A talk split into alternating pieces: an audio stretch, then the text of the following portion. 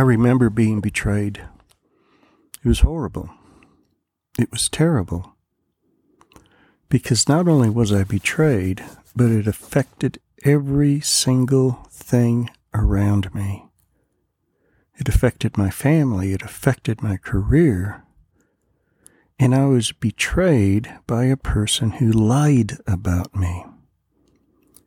I think the worst part was that some of the people who heard the lie believed it, and they abandoned me.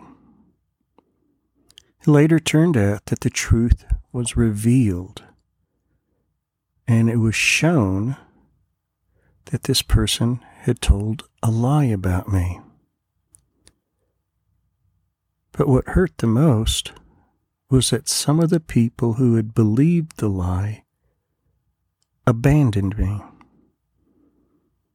Even when it was brought to their attention that it was a lie, they wouldn't come into my presence.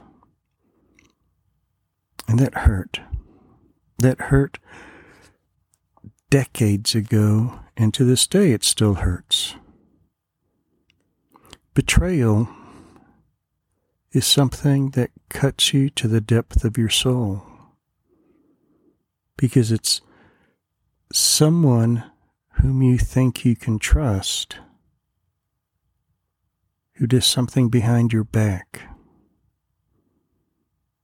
Jesus Christ was betrayed by one of his apostles. I wonder how much he hurt. What I think is interesting that he knew that he was going to be betrayed. And yet he still continued on. He could have walked away. He could have gone somewhere else. He could have called the angels yet he went forward in the mission of his life. And we see this in chapter 22 of Luke at what we call the Lord's Supper or the Last Supper. It says, When the hour had come, Jesus reclined at the table and the apostles with him. And he said to them, I have earnestly desired to eat this Passover with you before I suffer. Could you imagine having dinner with someone who was going to betray you and you knew it? And not only that, the suffering that you were going to face was for them, actually for them. A few years ago, I had to go to the dentist. I knew it was going to be painful. I didn't want to go, and it was painful, but I went. We avoid pain, we just do. And he said to them, I have earnestly desired this Passover with you before I suffer. And you can actually think of it this way before I suffer on your behalf.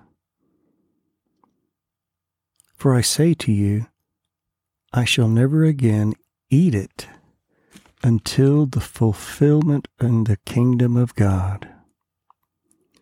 And when he had taken a cup and given thanks, he said, Take this and share it among yourselves. For I say to you, I will not drink of the fruit of the vine from now on until the kingdom of God comes. And when he had taken some bread and given thanks, he broke it and gave it to them, saying, This is my body, which is given for you. Do this in remembrance of me. And in the same way, he took the cup after they had eaten, saying, this cup which is poured out for you is the new covenant in my blood. But behold, the hand of the one betraying me is with mine on the table. For indeed the Son of Man is going as it has been determined. But woe to that man by whom he is betrayed. And they began to discuss among themselves which one of them it might be who was going to do this thing. Could you imagine sitting at a table with the person who betrayed you? Now, here's the truth each one of us has betrayed Jesus Christ at some point in our life. When He's asked us to do something, we've walked away. When He's really needed us to go to someone and help them, we were self.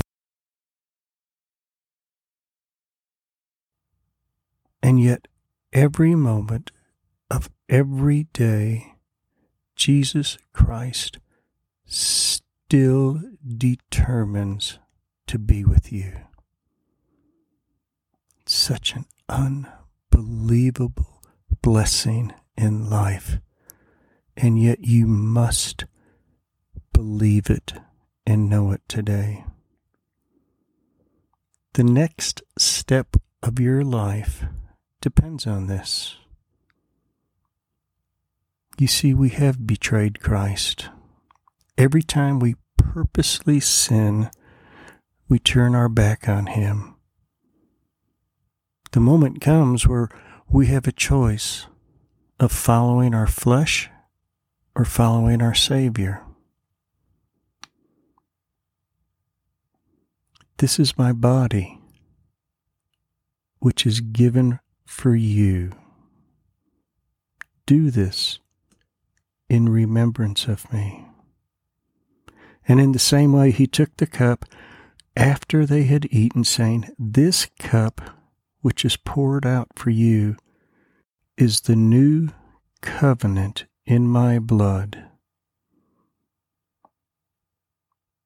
He invited the apostles to be with him, and he suffered on their behalf and on your behalf. His body was beaten, scourged, spit upon, and crucified, and his blood was shed because he determined to be the sacrifice so that you can know the love of God. You'll be faced with temptation today. Please don't betray Jesus. Understand that you are forgiven because He is determined to love you. Amen.